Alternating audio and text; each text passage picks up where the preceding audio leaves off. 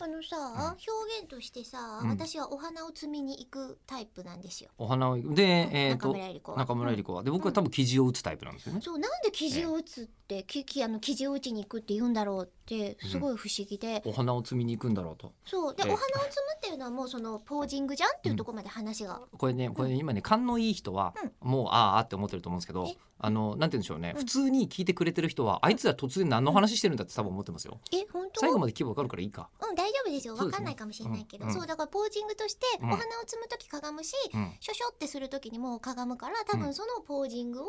まあこう比喩表現だしよょねしょっとする時って言うんだよね。なんて言えばいいのいやいやいやわかるよわかるよわかりしょますしょよっ。と、えでもうん僕らの場合もだからそれ、うん基本的にはやっぱりなんですかなんでね生地をこ打つうの生地を打つだから山の中とか行った時うにん仕方なくそういうことをする時の場 合、狙いつけるってことかなそうだから、まあ、今イメージで言うともうなんかもうもうこの際じゃあ今日そのルールでいこう、そのルールでいこうなんとか番っ長っていうやつだよね、言わないやつそういうまんまの言い方では言わないでいこう、ああ頑張る、ねうんだからつまりなんか人間がなんかこう、あの自然のね、えー英知にとらわれているサイクルの中で、うんうんえーなんていうんですかね山の中で、うんあのえっ、と里崎みたいなポーズをしなきゃいけない時があるわけですよ。わ、はいはいはいかりますか、えーキャッチャーで言うこんなタイミングで里崎さん名前出されるのいや里崎さんのポーズはでも大体あの山の中で、うんうんねあのなさる場合は基本的にあのポーズになるじゃないですか。確かにあのないでしょ、確かにねあうの、ん、アルプスの高原に突然 TOTO とか立ってないでしょ、とうとうおーイナックスとかもないまあないでですしょねパナソニックもない、パナソニックもない最近パナソソニックもあんのね、ニック、うんそうありますありますああの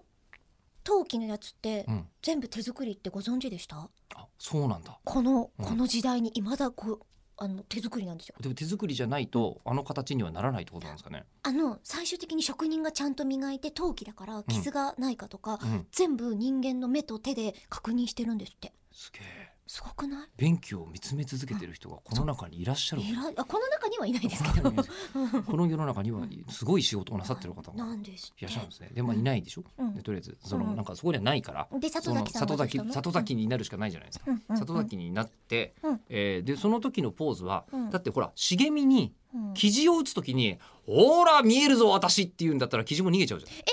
あの、うん男の人って、はい野営戦の時っはてい座るんですか、野営戦で、うんえっ、となんていうんですかね、えっ、と敵えっ、と、敵がはいはいえっ、と小さい場合は立ちますが、